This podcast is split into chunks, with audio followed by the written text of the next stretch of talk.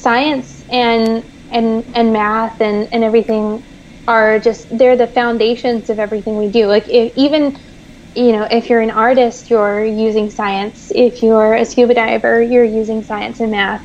If you're, you know, a writer, there's a whole, you know, science to writing. You have a formula there, and you research and you do things. And, you know, inductive reasoning is pretty much the foundation to every single field. It doesn't matter where you go.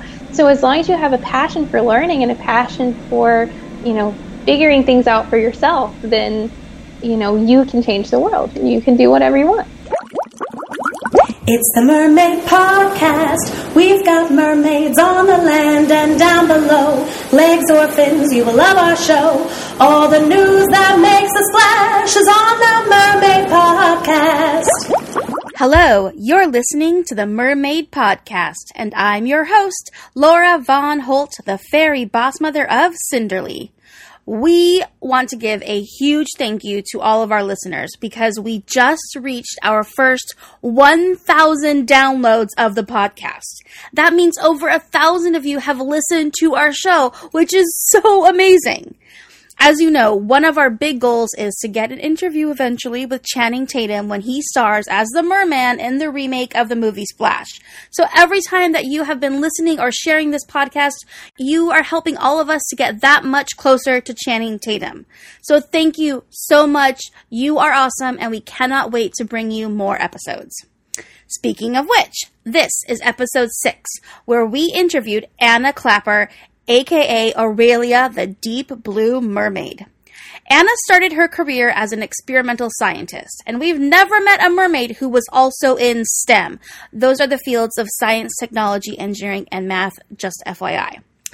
Anna also told us all about how her grandfather inspired her to be a mermaid and what it's like to go from working in a lab to working in the water.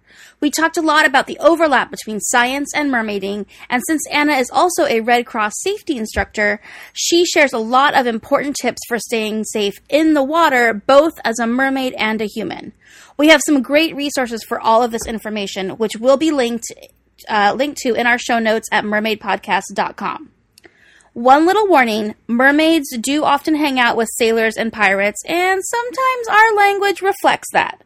So if you are listening to this with children around, just know that you will hear 2 brief curse words. Sorry, Mom. And now, please follow me into the deep blue with Mermaid Aurelia, the Soda City Siren. I am Anna Clapper, otherwise known as Aurelia, the Deep Blue Mermaid. And I'm a professional mermaid and Red Cross lifeguard training provider. So. Awesome. So you are a very safe mermaid. Yes. Yeah. Aquatic safety has always been like one of my passions. So. Awesome. And you're in South Carolina, is that right? I am. Yeah, I am from South Carolina. Okay. So I grew up along the coast, but now I live in the central part of the state. So I'm kind of landlocked. So we have to travel a lot to get to good photo shoots. Venues, but so do you do more like lakes and rivers and pools, or where do you swim? Well, while I'm here in central South Carolina, I swim lakes. We have a couple of really great rivers that run through Columbia, which is the city I'm in. They have a lot of really cool rocks and stuff like that. So the Saluda River, the Congaree, and it's just really fun to do shoots there because there are parks and stuff all up and down the river. And so kids, I actually had one set of parents like come down. So we were not like, we were in a very private area. So we had to climb down this pretty steep embankment, like full of rocks and stuff. And I was down there and taking pictures. My husband is and we're trying to make him a photographer, but it's not working very well. I mean, a family business. Well, we're working on it. Okay. But I had this couple had this like newborn baby, like less than 8 months old probably, and they just like walk down with this child in their arms down all of these rocks and stuff, and it's like, can you take a picture with our child? I'm like, yeah, sure. Wait, so these people just had a baby. They're out for a hike. They encounter a mermaid, and they're like, take our child. Yes, yeah, pretty much. Okay. I mean, that was definitely a photo they would want. I guess you can tell your kid, you met a mermaid when you were just a baby. Yeah. All right, so let's start at the beginning. How did you get into mermaiding? Like, how did it start? How long have you been doing it? So I've only been a professional mermaid for about a year now. I have been, I guess my whole life is kind of centered around water. So my dad and my grandfather are both scuba instructors. And my mom and my family grew up in South Carolina and scuba diving and doing all of that stuff. And so I got introduced to water very young. And the beach was always like my safe place. My background is in science, so I am from a very rural, small town where we didn't have a lot to offer educationally. Our district was very poor, and South Carolina actually has this state-sponsored charter school that was founded by the governors in partnership with some very generous donors, and it's called the Governor's School for Science and Math. And so I was very restricted at my high school, and so I went to JSSM. You have to apply, you have to get accepted. It's like a whole thing. It's basically like going to college 2 years early, because it is a residential program. And so I graduated from there and went to the University of South Carolina, much to the dismay of my family, who are huge Clemson Tiger fans. Oh. If you know anything about the state of South Carolina, you should know that. Right? I only know a little bit, but I know that it means a lot. Yeah, we have our own, like, rivalry bowl thing going on. It's a big deal. But I went to the University of South Carolina, and my degree is in experimental psychology. And I was originally on a pre-med track. So I love medicine. I love health. I love fixing people. So that's why I do a lot of the Red Cross stuff that I do. Like, I love teaching people first aid and teaching people to be able to help themselves in a situation that, you know, would otherwise, you know, they'd feel helpless. I don't like feeling helpless. So JSSM, as wonderful as it was a very, it was hard. I mean, it's very mentally straining and stressful because it is so academically rigorous. Mm-hmm. And then I went to the Honors College when I was, you know, in undergrad, and immediately I was taking, you know, 18 to 21 credit hours every semester. I was working at the university pool as a lifeguard, and I was also doing research. And so I was essentially working two full-time jobs while I was in college, in addition to taking a, like, super heavy course load. And, like, in the back of my mind, you know, I had been obsessed with Weeki Wachee mermaids for a very long time. I love Weeki Wachee. I went to mermaid camp. It's so great. Yeah. So I had been obsessed with them, like, my entire childhood, and just thought the whole concept was amazing. I have dance background, so it was just like, this is great. So anytime my studies got rough or, you know, I was having a bad day, I was just like, okay, well, you know, if everything goes to hell, I'll just say, fuck it, go be a mermaid. You know, like, it's fine. Like, I was actually, like, training while I was working at the pool, getting at my breath hold, practicing my, you know, kicks with the monofin and everything like that. And and that had always kind of just been, like, a fun little, you know, in the back of my head, like, if stuff doesn't work out, it'll be fine. I could just go be a mermaid. And then, so I graduated college in 2014. And decided not to go to medical school. I was not feeling it anymore, and found myself working in a different lab within the same department that I had worked in at the USC School of Medicine. And I was doing biochemistry instead of behavioral psychology, which I know nothing about biochemistry other than the chemistry courses that I took in college. I'm a behaviorist, you know, like, that is where my heart is. And that's where my passions are. So I wasn't really enjoying it. I can imagine to go from behavior to chemicals isn't really the leap I would normally make. Yeah. And while I was working at the lab, you know, I still really loved science, but I was kind of feeling a little lost. And then my grandfather passed away. Wow. And my grandfather had always just, he was that person that was just like my connection to the ocean. And he, you know, was always teaching me all the science stuff. He was in the Jacques Cousteau, like, Foundation Association stuff. Like, he was involved, and he was a master diver with Phantom and had this like huge collection of conchs and all kinds of different shells and things that he had collected over the years that he was constantly teaching me about. And he was the person who drove my scientific curiosity for all things aquatic. Mm-hmm. So losing him, it was just kind of like, all right, well, I could apply to grad school for a third time and pray that someone has funding to take me, or I could just go be a mermaid. So that's amazing. So, he passed away in January, and by March, I had finally got my shit together again. Mm-hmm. And in April, I found out that Weeki Wachee was having auditions. So I took 2 days off of work, left the lab, drove down to Florida the morning at 6 o'clock in the morning. Yeah. Got to my hotel to check in at 1. Yeah. And the auditions were at 4. And I went down there and did the auditions, and it was great. I had the fastest swim time out of everybody because I'm a swimmer. So that was pretty fun.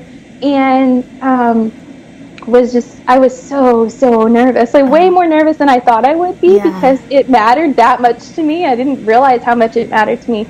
And we got through everything. So there are 3 rounds that you have to do. You have to do the swim test. You have to swim 400 yards back and forth across. You talk to them about that, and you have to do the ballet moves, and you have to do the breath hold stuff. And then after you make it past those 3 rounds, you get asked back for an interview. Well, they came up to me and said, you know, you've been asked for a callback, like, you know, we'll let you know. And I'm like, so okay, you made it through the first round. That's awesome. That's really hard. Yeah. I know. Like I said, I had been training just a little. Yeah, just a little since like birth.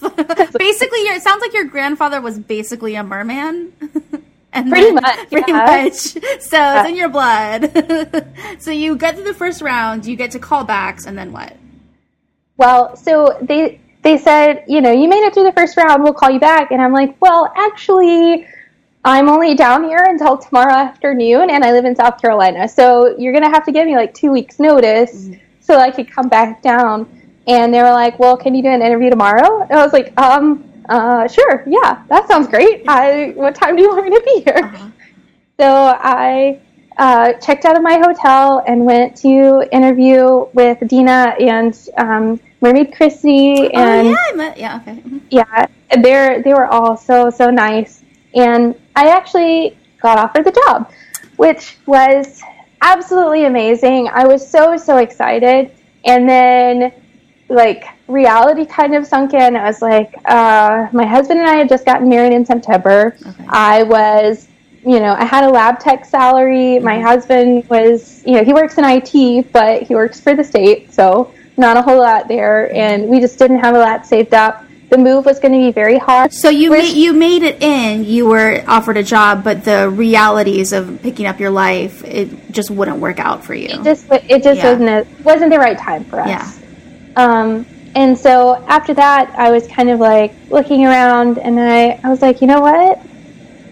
I could probably do this. Mm-hmm. Like, I could do this, and I have enough experience. I'm, you know, an intelligent type person. Mm-hmm. So, you know, I could probably figure out how to do this. And there aren't any professional mermaids in Columbia. Like, I am the professional mermaid in Columbia.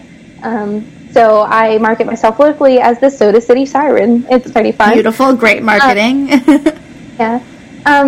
So, yeah, last summer, my husband and I just said, all right, we're going to do it. And that's where we are. We've officially incorporated, and, you know, I've done some gigs. We are friends with a pirate reenactment group, so we do a lot of things with them. We're really big into living history, so we do some Civil War reenacting, and the pirate reenacting is just another excuse to get dressed up. Totally. So yeah, I'm all there. Okay, so you started out on a med school track, ended up in a lab that wasn't quite right for you, decided to maybe fall back on your aquatic background and your merman grandfather skills, and then made it as a Weeki Wachee mermaid, but decided to become an entrepreneur, and you saw a market opportunity and became the professional mermaid in your town. Yes. That's great. Well, that's it in a nutshell. Okay. I know it's kind of a long story. No, no, that's awesome. So how do you find it being, the only mermaid in your area, and how do you find it running essentially a mermaid business or being a mermaid for hire? So it's very hard. We're still building the business here in Columbia because mermaiding is such a new, it's such a new career, and people don't realize it. You know, they're like, oh, well, where do you do that? And I'm like, wherever you want me to. I'll be in the bathtub if your kid wants a mermaid birthday party. Like, just hire me. I'll hustle. You're a hustling mermaid. Okay. Yeah. So, but it's been really great because we have a growing art scene here in Columbia. And so I'm working with a lot of local artists. We have Flavia, who made these awesome earrings that I've got. Cool.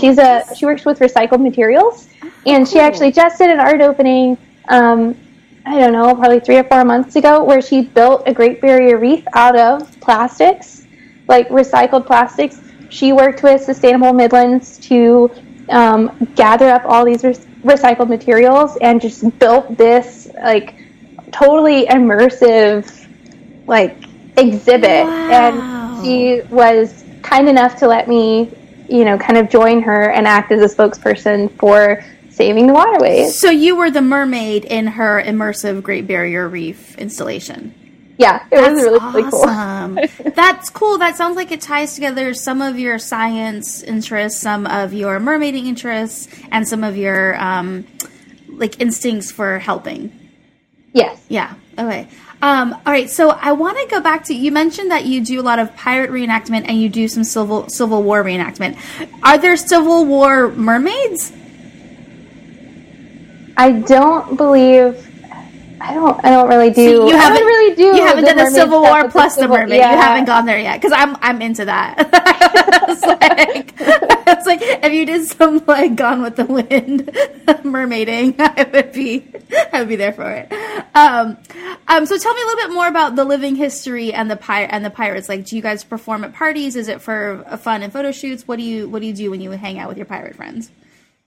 So our pirate friends are actually a living history nonprofit, so it's essentially a business, and they're called the Charlestown Pew. Charleston has a huge history with the Age of Piracy and Blackbeard, laying siege to Charleston Harbor and all of that stuff. And they are, we work with museums to do pirate days. We go to special events and do stuff. It just depends on kind of the event and what the captain feels like, dragging us to. Exciting news, mermaids! We here at Cinderly have just launched our new mermaid game called Mermaid Sea Quest. And we also have new mermaid stickers for the iPhone. So when you text your pod an iMessage, you can send them sparkling mermaids with heart eyes. Both of these things are free. And to get them, all you have to do is search Mermaid Sea Quest in the App Store or go to mermaidpodcast.com, and the link to download it will be in our show notes. Yay!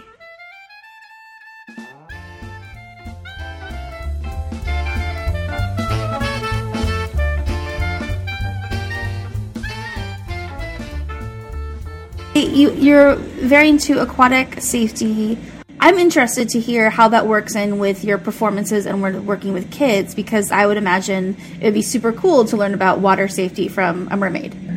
So in general, my aquatic safety side of my business and my mermaid side of business are are kind of two separate entities. Mm-hmm. But I do, I have a program in place for, you know, communicating the Red Cross, it's Longfellow's Whale's Tales. Yeah, I want to take that. it's their special, like, kids, you know, water safety short course, essentially, you know, like, it has a lot of rhyming things, like, reach your throw, don't go, and don't just pack it, wear your jacket, things like that. And I do, you know, when I'll go and speak anywhere and wear my tail. And, you know, if we have a story time, I usually like to incorporate some stuff like that. I have a really great Dr. Seuss book that's all about the different, you know, phases of the ocean and the creatures you can find there. So I always try to incorporate some kind of educational thing, because empowering kids to, you know, find a passion for science or a passion for engineering and math and any STEM field really, you know, it means the world to me. I want to see more kids reaching for that, and especially girls. Yeah, there's a lot of talk in the media and stuff about the dearth of women in STEM in general, and all of the efforts to help little girls find those fields. But I had never thought about a mermaid helping other girls get into STEM. Like, that sounds like a great cause. Yeah. And so do you think it works? Like, what do you see? Like, do you see the wheels turning in the kids' heads? Like, what happens then when you start talking to them about the ocean and sharing stuff about water and science? Well, and so this is one of the things that I really love about being a mermaid, is that you're essentially a spokesperson from the ocean. So they immediately are engaged. They immediately are interested. And they pretty much just soak up any information that you give them. So whatever you say, they're going to talk about, or they're going to go home and look up books and look up, you know, what, you know, her name's Aurelia. That's a genus name. That's the genus for moon jellyfish. Like, this is super cool. Jellyfish are super cool. Like, what other types of jellyfish are there? You know, that kind of thing. So, I had no idea your name was a genus for jellyfish. Yeah. Oh, I know. Okay. I wasn't kidding when I said I was a nerd. Okay? No, I was like, oh my gosh, that's a whole nother level. I think I've heard people pick mermaid names from, like, folklore or mythology or something, but you picked it from jellyfish. Yeah, that's my favorite sea creature is the moon jellyfish, and I have been obsessed with him for the longest time. What do they do? Moon jellyfish are just the small circular jellyfish that have the, like, clover designs. They're bioluminescent. You know, they tend to live in somewhat tropical waters, so not too deep down in the ocean. They come up to the surface at night and do all kinds of cool stuff. And I just always found it amazing. So as a behavioral scientist, as a, you know, someone who has a background in neuroscience, I've always just been completely, like, baffled by the fact that they don't have brains, but they still function. They still, you know, can prey on, you know, their food, and they interact with one another, and it's just, it's really cool, and to me anyway. No, I think this is fascinating. I think it's really interesting because everyone gets into mermaiding for a different reason from the people I've interviewed. And mostly it's a love of the water. Everyone has that, and a love of fantasy and imagination.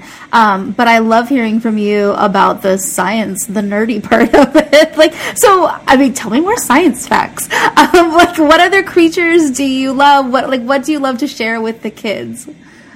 Oh gosh. I like to talk about stuff. So I usually, at the pirate events, we have, like, a little kiddie pool lagoon that will hopefully transform into a full-size performance tank before the next season, but we're working on that. We usually have a lagoon, and I have, like, little treasure chests that I sink under the water, and I could pull, you know, little coins and stuff out for them, and I always make them tell me, like, their favorite sea creature and why it's their favorite sea creature before I open my treasure chest. It's like, you know, kind of say the password type deal. Yeah. And so we'll talk about, you know, where the sea creature lives and, like, what the sea creature eats and stuff like that. So it's Oh, so cool. So it's a really immersive, tactile learning experience to teach them about their favorite creatures and about the water and what they're interested in. That's so cool. What do you hope they take away from it? Like at the end of a party or the end of a pirate show or the end of, whatever performance you're doing, what do you hope the kids take away? I just hope that they take away a passion for just learning new things, and seeking out, ways to learn new things. Because, growing up, I wanted to be a marine biologist when I was in middle school, and I was something that I was really, really passionate about. And, as you get older, that spark just kind of gets, snuffed out because people are like, oh, you need to be this, or, oh, that doesn't make a lot of money, you should be this. And I really want to be that encouraging voice to kids, you can be whatever you want to be, just seek out that knowledge and make it yours and dive into it. And you still work in a lab, is that correct? I do not work in a lab anymore. Okay. I developed an allergy to the animals, so that kind of put a stop to that. I actually work for the Governor's School for Science and Math now. I work for the foundation that supports the school to give kids like myself who came from rural areas the opportunity to go to that school. So I went to the school. It is a public high school, so there's not a tuition associated with it, but because there are so many students, you have to pay room and board. And without the foundation, I would not have been able to attend because the foundation paid my way, essentially, on a scholarship. So I want to provide that opportunity to other kids, and GSSM was where I decided I wanted to be a marine biologist because I got to go to one of their summer camps, and they have a marine biology summer camp that lasts a week long, and I was just like, this is the best ever. So you were a water-loving mermaid kid who needed an opportunity to get into STEM. You got it, and now you're a mermaid who gives back and helps other kids get those same opportunities. Yeah, I'm trying to bring it full circle so that I want to make a difference. That's really all anybody wants to do with their life is just to make some kind of impact. And so I'm trying my best. I wanted to go back into science a little bit because I think some people might be like, hey, mermaids and science don't mix. And I want to know what you would say to that. Well, so considering the fact that there is way more ocean than we have even yet to explore, as a scientist, if they are themselves a scientist or have any kind of inductive reasoning that mermaids don't exist or whatever, and I'm like, it does. If I put on a tail and call myself a mermaid, mermaids then in fact exist. And you don't know what is unexplored, so you don't know what you don't know. So saying something doesn't exist is just... So really, by identifying yourself as a mermaid and putting on a tail, which is what makes a mermaid, is you have then made mermaids real. I mean, that's kind of the way I feel about it. Yeah. And honestly, evolutionarily speaking, so... and I know a lot of people, I don't know what your viewership is like, but I hope they believe in evolution. They're open to, I think they're open to it. Okay. But, when you look at whale and other lobed fin fish and mammals and stuff like that, I mean, they have phalange type bones. They have those bones. The bones that are in your fingers. Yes. Just in case anybody doesn't know that word.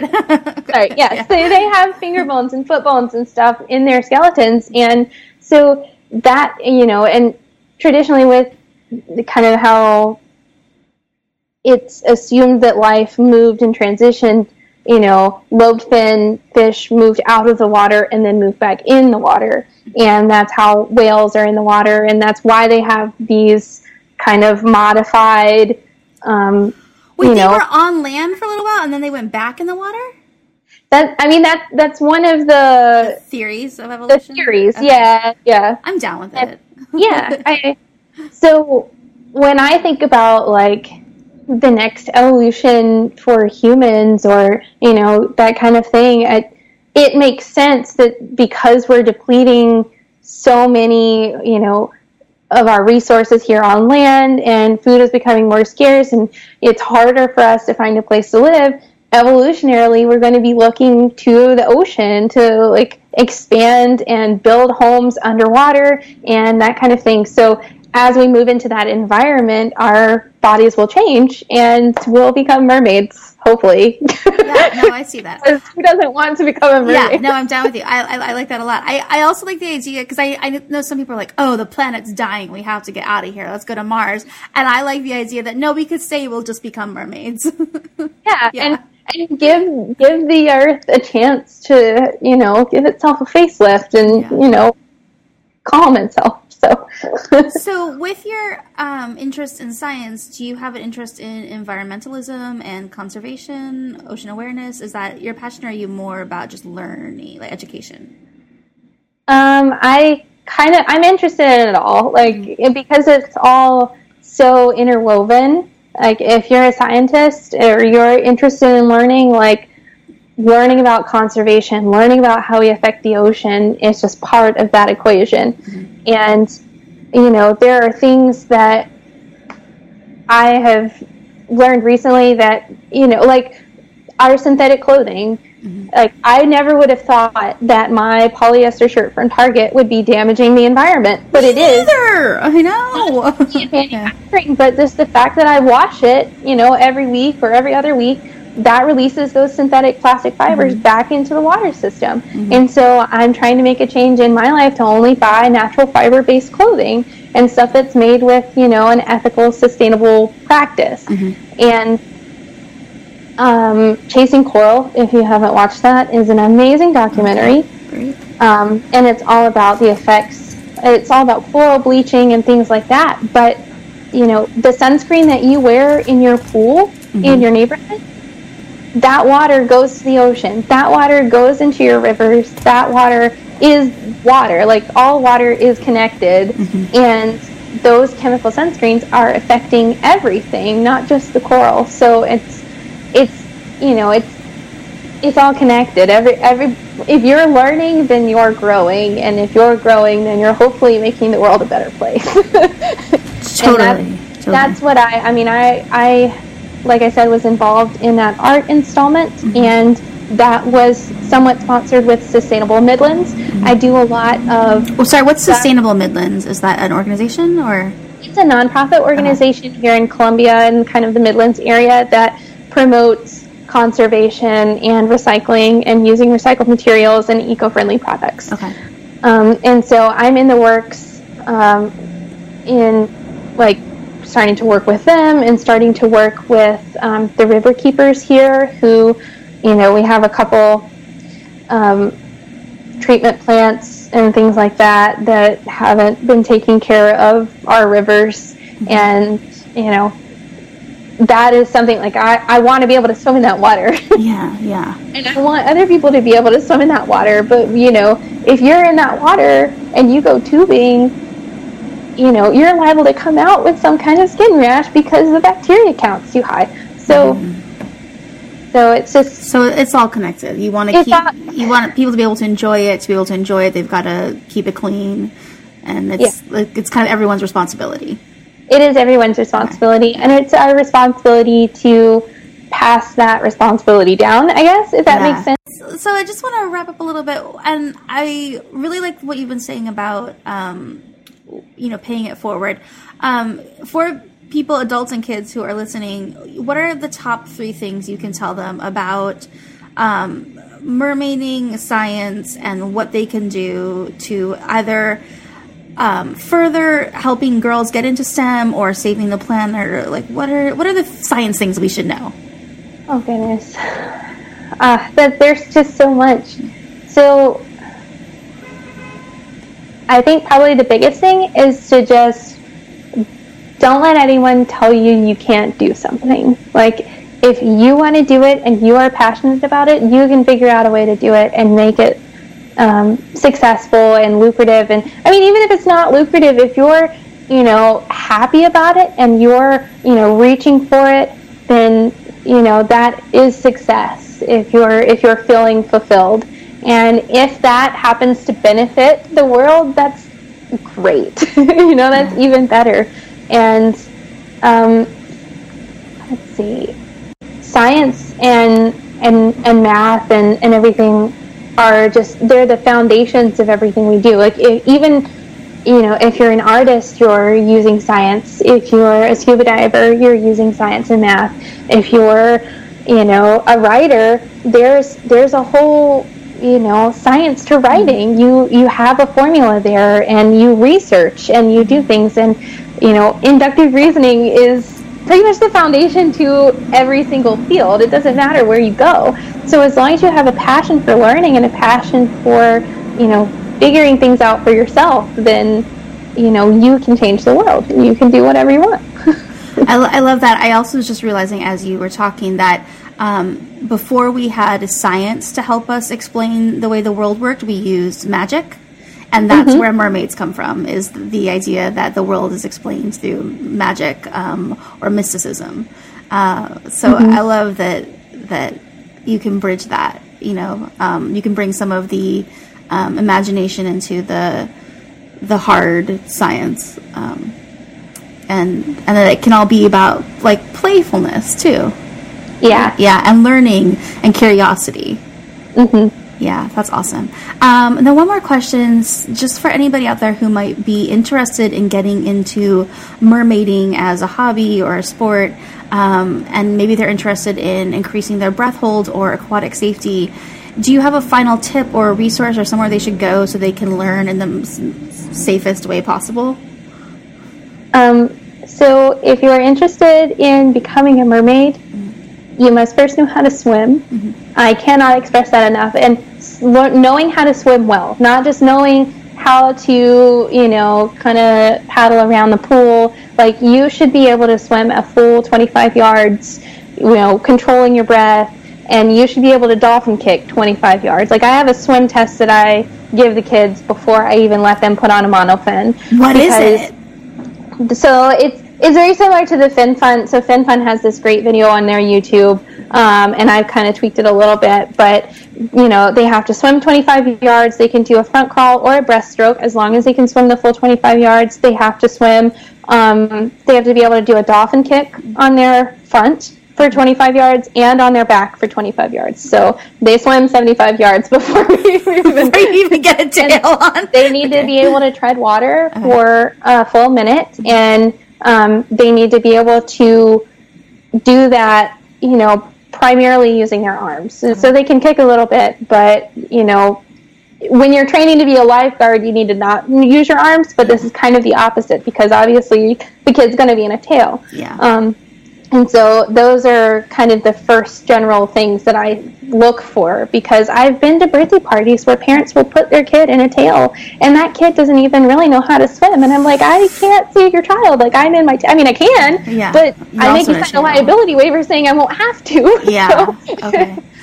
So first things first, know how to swim. There's some resources for things you should be able to do before you put on the tail at all. Yeah. There are a lot of really great resources. Fin Fun's videos are very helpful. Great. And let's see. Breath holding, or if you're wanting to begin to move into scuba or anything, is there a particular organization you should sign up for? Are there lessons? Like, what's the first step? So if you are trying to expand your breath hold, I highly recommend taking a free diving course. You can get a FFI, I forget what the acronym stands for, Free Diving International, basically. They offer a pool-only free diving course, so that's a really great introduction into, you know, what it takes to hold your breath for a minute and a half and the safety things that are around that and that kind of thing. Scuba diving is a completely different beast, because when you scuba, if you hold your breath, you die. Like, you do not hold your breath. That's like the first thing they say is do not hold your breath. Like, constantly be breathing out, constantly be breathing in, do something. And so that's why you'll see a lot of my videos. I'm like, you know, blowing snot bubbles because I have scuba training first and foremost. Like that's where, and I'm working on my free diving stuff right now. But training and taking the time to get that training will make a world of difference, just so that you know your body in that situation, and you know how to address problems when they arise, because they will cover safety stuff as they're training you. And that is so, so very important. Do not go to the pool and sit at the bottom of the pool, because 10 seconds, the lifeguard will jump in and get you, because they will think that they will think that you're drowning, and you could be drowning, and you never know. Yeah. And if you're practicing breath holds at a public pool, make sure you clear it with the lifeguard and make sure that you're moving. So if you're, practicing breath holds, don't practice static breath holds at a public pool, because it will scare the lifeguards. Practice just kind of swimming back and forth, even if you're just crawling along the bottom. That will help put their minds at ease, and they'll be more open to letting you practice. Okay. That's good. So really, like in the same way that we are responsible for our output and what the things that we use and how it affects the ocean, we also have to take care of the people around us while we're mermaiding, so they know that you're responsible to yourself, and also you're not freaking out other people. Is there any last thing that you want people to know about the life of a mermaid, or what you think it means to be a mermaid? So people think that mermaids are just kind of, they think that this career is just all fun and games, and you get to look pretty, and but it's hard work, and there is a lot of responsibility there. You're responsible for being a spokesperson for nature, and you're interacting with kids at such an impressionable age. Like whatever you say, they're going to absorb, like I said, little sponges. So you have a responsibility to be the best influence that you can, and help the world be a better place. So really, being a mermaid is also about good citizenship. It is. It's about good citizenship. It's also it's not as glamorous as it seems. Like, like I'm not kidding about the snot bubble thing. Like that is you do blow snot bubbles, and half the time, before pictures start, you're fighting with your tail, and you can't get your fancy right, or you're just feeling extra floaty that day, and stuff's not working out. So underwater living is not glamorous. not as glamorous as it seems, but you do feel majestic as fuck when you're wearing a mermaid tail. Like you just feel like a magical creature because you are one. Yeah. So that's awesome. It makes it feel like anything is possible. I love that. Thank you for listening to the Mermaid Podcast. We thought it was pretty cool that there was a school that helped young kids and mermaids get into STEM fields. So if you'd like to hear more about this school where Anna works and donate to the programs that Anna helps to run, we put a link in our show notes so you can support the cause. More mermaids in STEM! Yay! More photos and information about Anna, including where to find her online, can be found in the show notes at mermaidpodcast.com. If you like what you've heard, we hope you will share this episode on social media. And if you really loved it, please subscribe to this podcast and leave a review. Mermaids love reviews. And if you join our mailing list at mermaidpodcast.com, you can get special behind-the-scenes information and a heads up when we have new episodes. Follow us on Facebook and Instagram at Mermaid Podcast. If you know a mermaid or a mermaid expert we should interview, you can fill out a Google form linked also in the show notes at mermaidpodcast.com. As always, if you have any questions or comments, please email us at podcast@cinderly.com. We will be back very soon with more mermaids! It's the Mermaid Podcast. We've got mermaids on the land and down below. Legs or fins, you will love our show. All the news that